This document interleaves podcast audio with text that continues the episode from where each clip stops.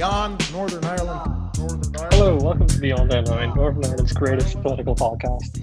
Today we're going to be talking about the SDLP, also known as the Social Democratic and Labour Party of Northern Ireland. Um, hosted by myself, James Main, and forever my co-host, Matthew Spires. Always happy to be here. The day Matt's not happy to be here is when Beyond NI dies. Calling it now.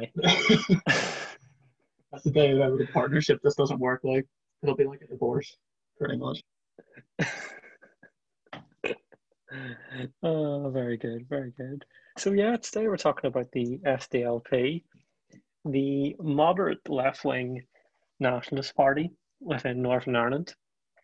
Um, they used to be the largest nationalist party in Northern Ireland. Um, alongside the UUP, they led the Good Friday Agreement for both sides.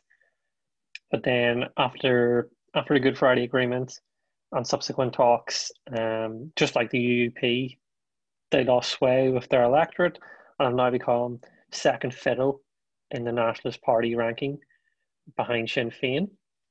So they're an interesting party to talk about. So I think in today's episode we're going to talk about the history of the SDLP, their manifesto, what they believe in, where do they stand on our left-right scale.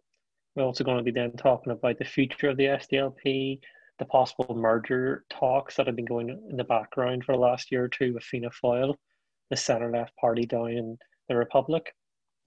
So I think there's a lot to talk about, and a lot to really get into with the SDLP. I think they're a really interesting party, and I think one that's always been um, very fair.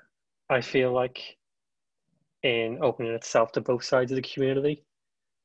Um, obviously, it has that national nationalist standpoint that they believe in, but uh, definitely the more moderate nationalist party in both the nationalist sense, uh, but maybe not so in the left wing sense, Matt as they come out on our scale more left than Sinn Féin?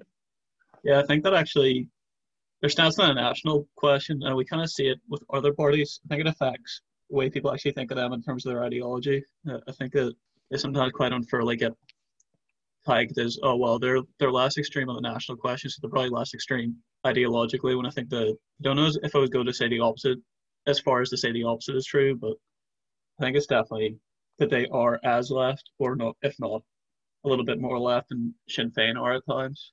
Um, but, yeah. but what do you think the main reason for that is? Because when I look at Sinn Féin, uh, not necessarily the Sinn Féin that is in power, but in the wider sort of social circles of Sinn Féin, I see a lot more Marxist and socialist imagery and language being used. And I don't feel like I see that with the SDLP. I think the SDLP are more you know, working within the current system that there is, obviously wanting to change it, but you know, I don't see it in their circles.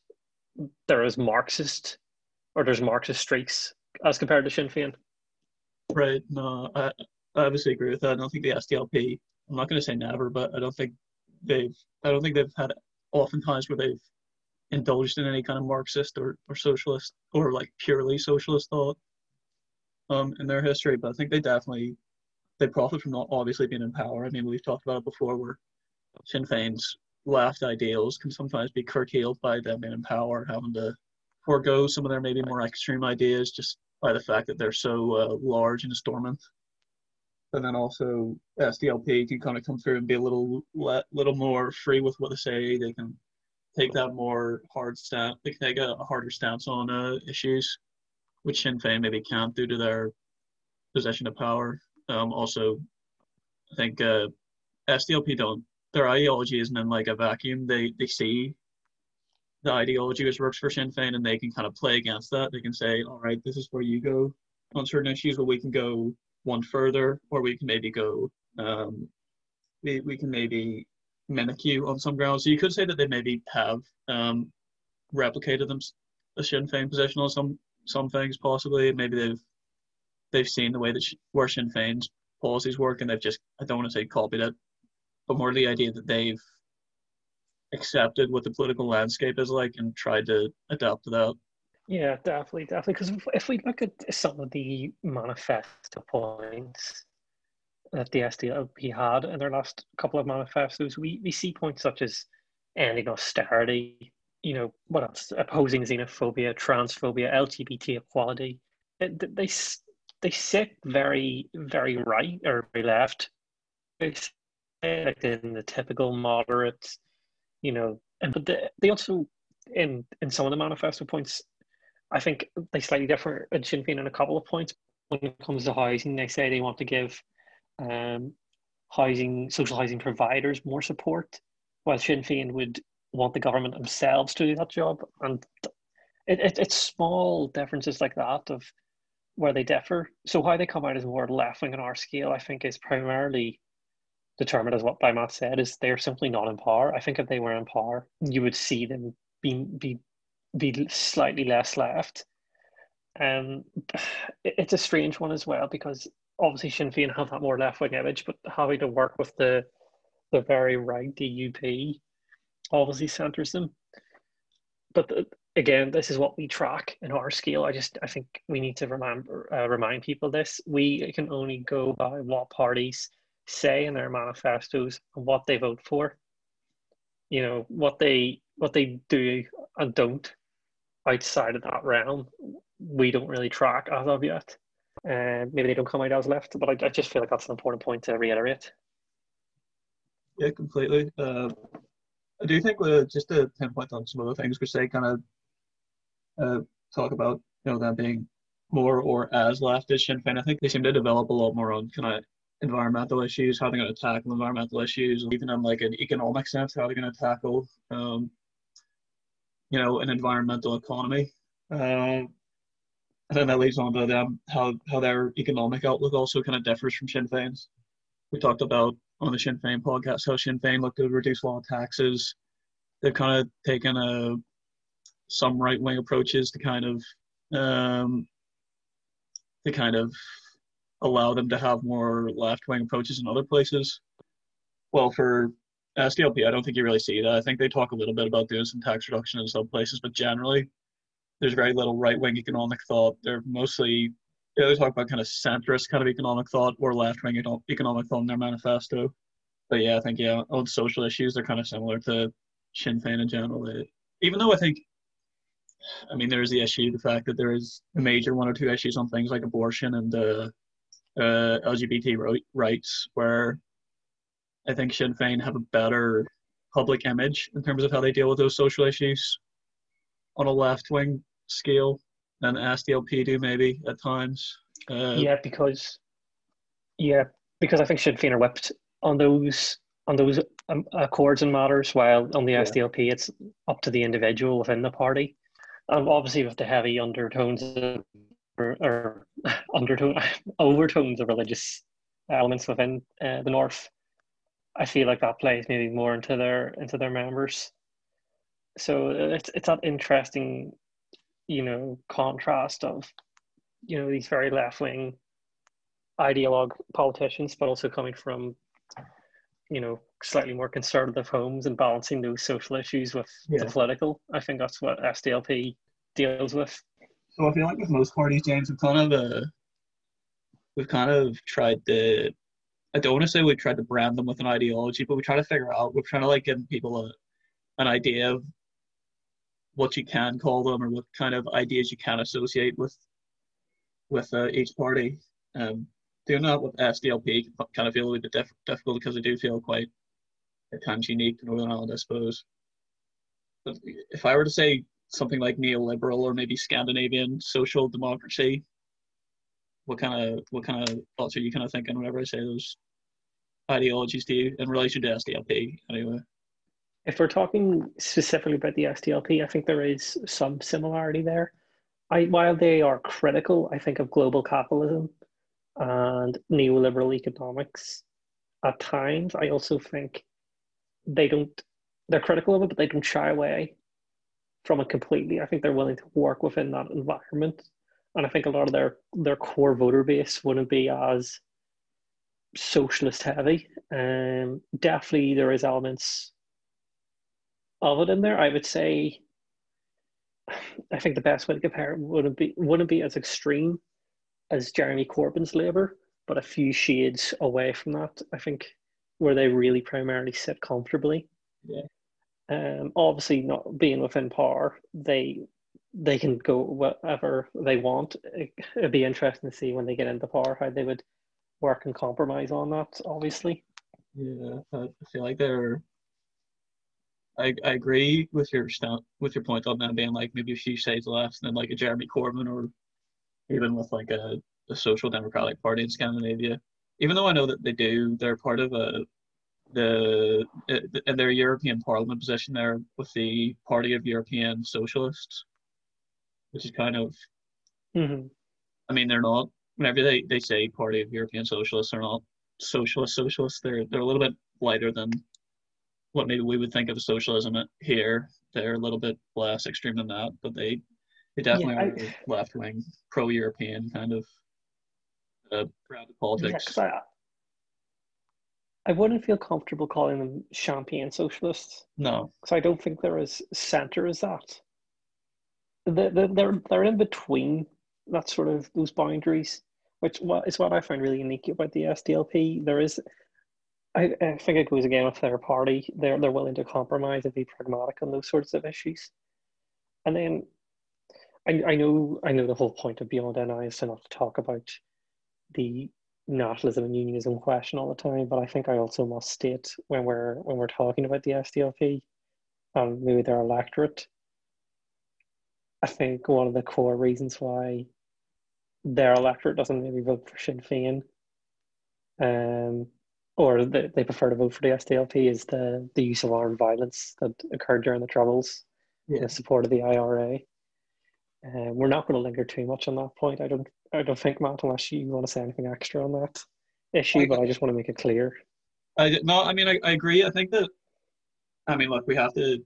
At the end of the day, we live in Northern Ireland. You can't pretend like that's not an issue, and that that you know national national questions aren't going to be um, a part of these discussions, and addressing them is better than just pretending they're not there. At the end of the day, even though we we want to keep the main focus on other things. We're, we're obviously going to talk about that sometimes. Uh, but I think it does go on to another issue, which may be like, do you think the fact that the SDLP had this kind of the fact that they they were a legitimate political party for a lot longer than Sinn Féin? I mean, that that probably kind of hurt them in, t- in terms of like the way that we had like populist kind of change in party politics in Ireland um, where you had like Sinn Féin and DUP come in quite quickly. That kind of legitimacy that SDLP had by participating in a system that a lot of people in Northern Ireland would have viewed as being illegitimate. So maybe that's why they lost yeah. some of their clout. Yeah, I, I, I, do see how they would have lost voters that way. But I, I find it funny then when after the Good Friday Agreement where both sides thought, okay, well this is the system that is acceptable then and then their voters turned. Yeah. But yeah. if we're if we're maybe looking at present day a bit more, I think we might see that change a little bit.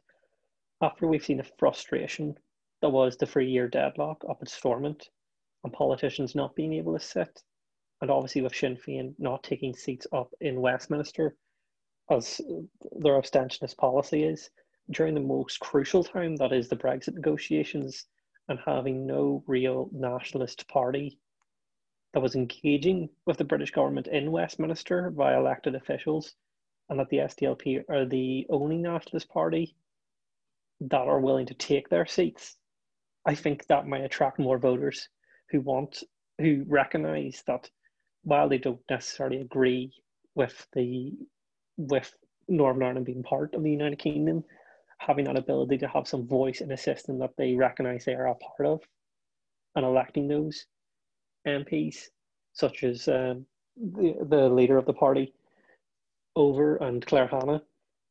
Yeah. I, I wonder if we'll see a greater turnout for votes for them in the next election.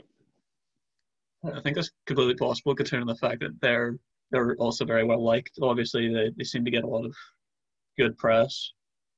Um, just touch on maybe John Hume as well. Do you have much to say on him? Because I think he's obviously quite a vital figure to SDLP, and talking about them, you kind of got to talk about him as well. Do you know what I think?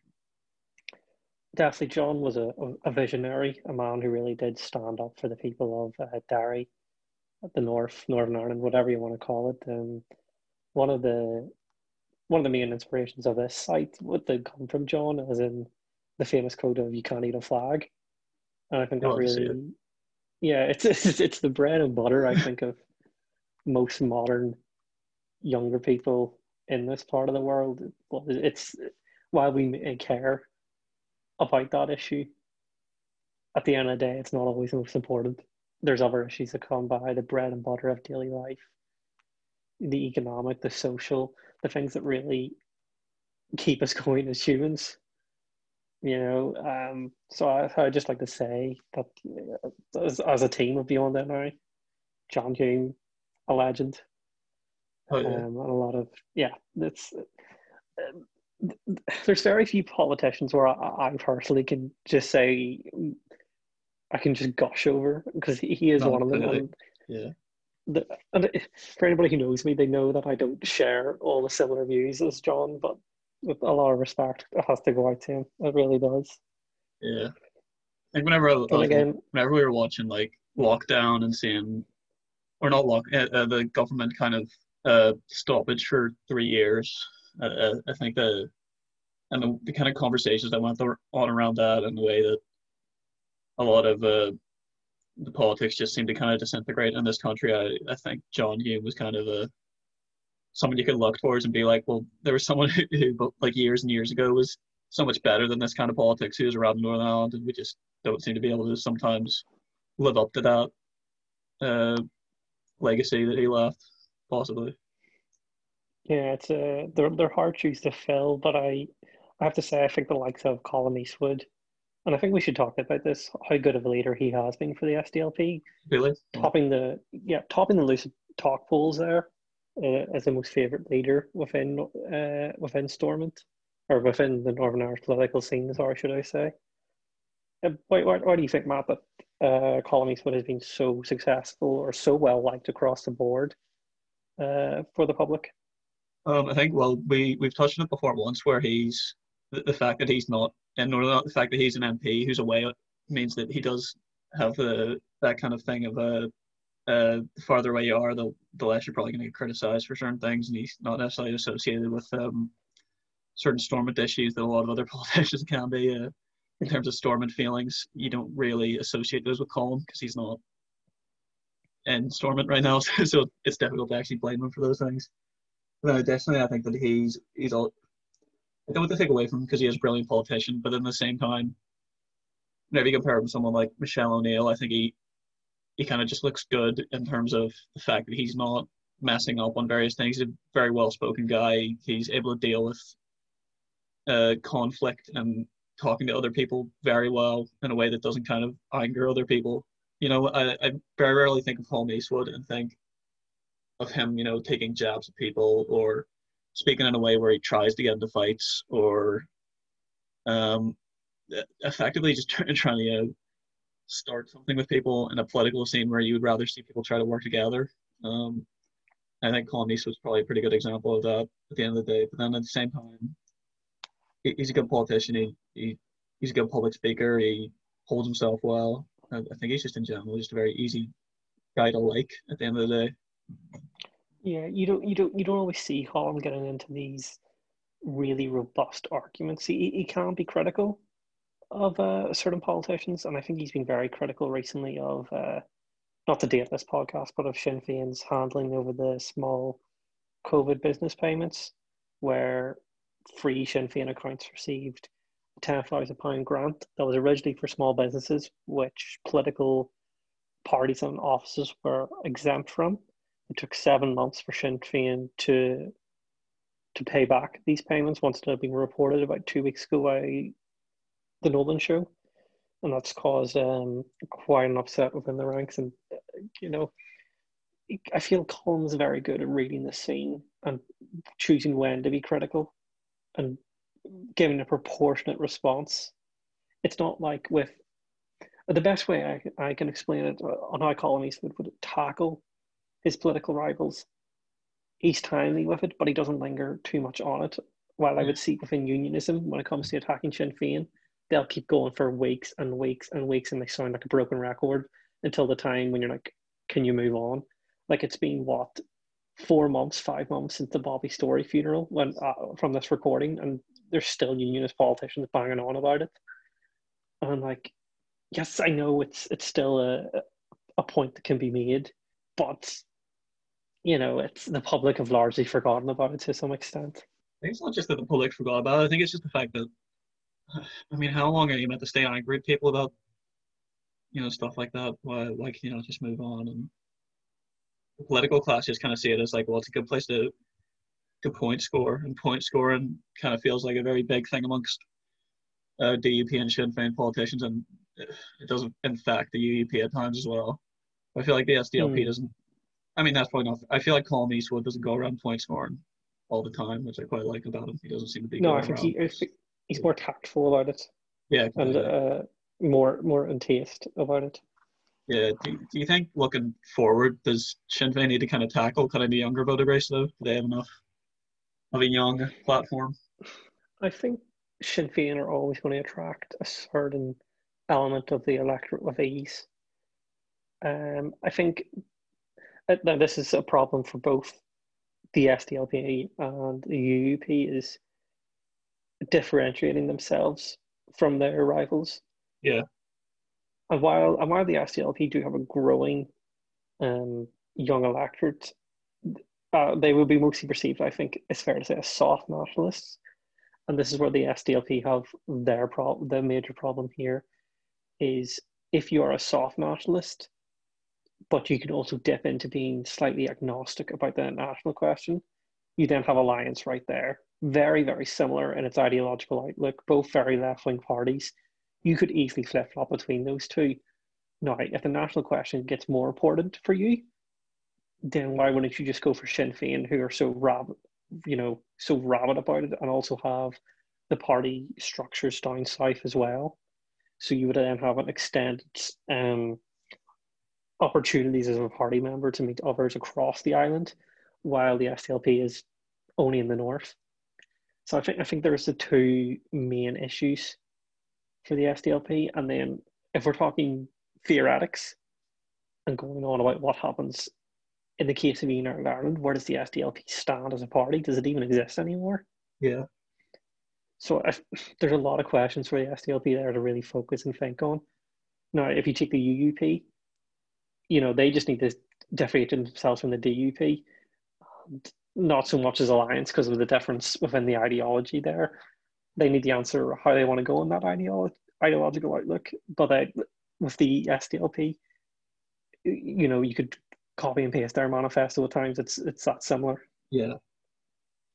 Um, then does that take into the good point of like, does that mean maybe them merging with a party from the south is kind of a good avenue to take for them to differentiate themselves, or not even the fact that they're differentiating themselves, but they're going with kind of they're finding a way to compete on a different ground if they were to unite themselves with a certain party in the south. Matt, that's a fantastic segue. gonna that's Getting good at these segues, like, I like, uh, Yeah, I know. That's uh, that's Joe Rogan. Joe Rogan esque, I would say. Oh, gee, I'm far better than that, man. Thank you very much. That is. I expect Bill Uh, Burr in the last. Thank you very much. Bill Burr. yeah. So when it comes to the SDLP, there has been talks and rumors of a Fianna Fáil merger, which is, I think it's a very strange one. If I'm being honest, Fianna Yeah. Fáil claim themselves to be a centre left party. I think any real analysis shows that they're more centre right. And I think we've seen splits within the SDLP. I know notably Claire Hanna has said that she is not comfortable with a Fianna Fáil merger and she would, if the SDLP was to merge with anybody, it would merge itself with the Labour Party down south in the event of a United Ireland or any future talks of uh, cross party cooperation. So I w- I'm wondering then, as in, where is the, where is the plight of the Liberal Unionists? The question could be flipped to, what is the plight of a more centre slash right wing nationalist go in the north? Does the SDLP take them? Is that is that where they go? That'll be disappointing somewhat in terms of where you feel like they could go right now. But yeah, I, I think that's that's probably pretty realistic. I think it's probably more of a that would be more of a win for Fianna Fáil. Do you not think that would be for SDLP? I feel like that would be because obviously they have to compete now with Sinn Féin on an All Ireland basis. Yeah, So now all of a sudden they get to say like, oh, we have people in the north, we have elected officials in the north. Um, even though there's SDLP officials previously, now they're ours. So therefore, look, we're fighting for United Ireland through this kind of political representation in the in the north, I suppose. yeah. It would be it would be really interesting to see how that would work on an all island basis if you had SDLP merge with Fianna Fáil. Would they would they lose their SDLP imagery and just simply be a merger, or would it be they're in cross party cooperation? Would they follow the same whip? You know, it's eh, there, there's a lot of different questions to be asked there. No, I, I, just want to point out for listener clarity, I am no expert in the manifesto and the operations of Fianna Fáil. Only a couple of Irish Times articles I'm relying on. so take take maybe some of this analysis with a pinch of salt. But yeah, I, it would be it would be an interesting one to say the least. Yeah, completely. I mean, I, I do feel like it, I, I find it hard to believe how most of the MLAs for SDLP would go from being under their current kind of ideology to them being whipped under Fianna Fáil's uh, ideology. Because I, I just don't know how. I mean, look, they're politicians at the end of the day, so changing opinions is part of the brief, I suppose. But actually seeing how a party would take such a radical transition in, in one step would be hard to imagine and hard to reconcile unless they went for a complete rebrand and did maybe move in different MLAs to run in these places. And I, I don't know, it would be a very difficult organizational issue as well if it were to happen. Definitely, definitely. Or here the opposite could happen, and they make the and they make Fianna Fáil and we're left. Maybe Uh, that's, that's like whenever the Lib Dems went and tried to change the Tories and got absolutely wiped out. oh, that's Desperate, desperate. Yeah. I think I think we've covered all our topics there for for the SDLP. Do you have any closing remarks? Maybe you want to add, Matt, or any other subjects you want to bring up? Um, on the SDLP, in your personal feel like opinion, uh, what were you gonna say? I, I feel like that reaction sums up the SDLP pretty well for some people. Just a sigh. Oh yeah, that's really sometimes definitely. Um, in your personal opinion, do you feel they are too close to Sinn Féin on an ideological level to feel like they've actually differentiated themselves to an electorate? In terms of left to right, Yeah. no. In terms of nationalism, yes. I feel I like think- they had nationalism. Yeah, I think that's the clearest way to really go into that. While they might appear more left and Stormont at the moment, in maybe the larger social circles and the events they attend, probably not. But until we can monitor that, we'll see. Yeah.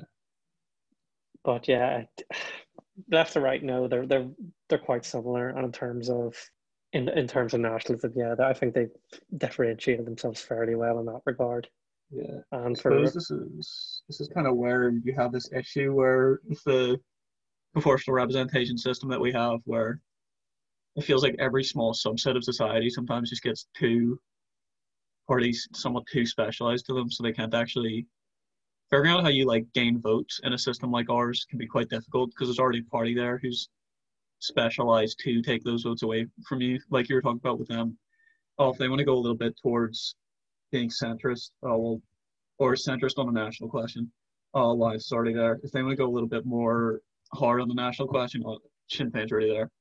You know, it feels like if they want to go pure socialist, oh well, PBP's already there. It's it's like where do you actually gain votes in this system? Sometimes it's quite difficult to see. Yeah, it's it's they're they're niche subcategories that are Yeah, you once you've locked into it, it's hard to it's hard to expand on that. Or you just hope the electorate swings massively in your favor.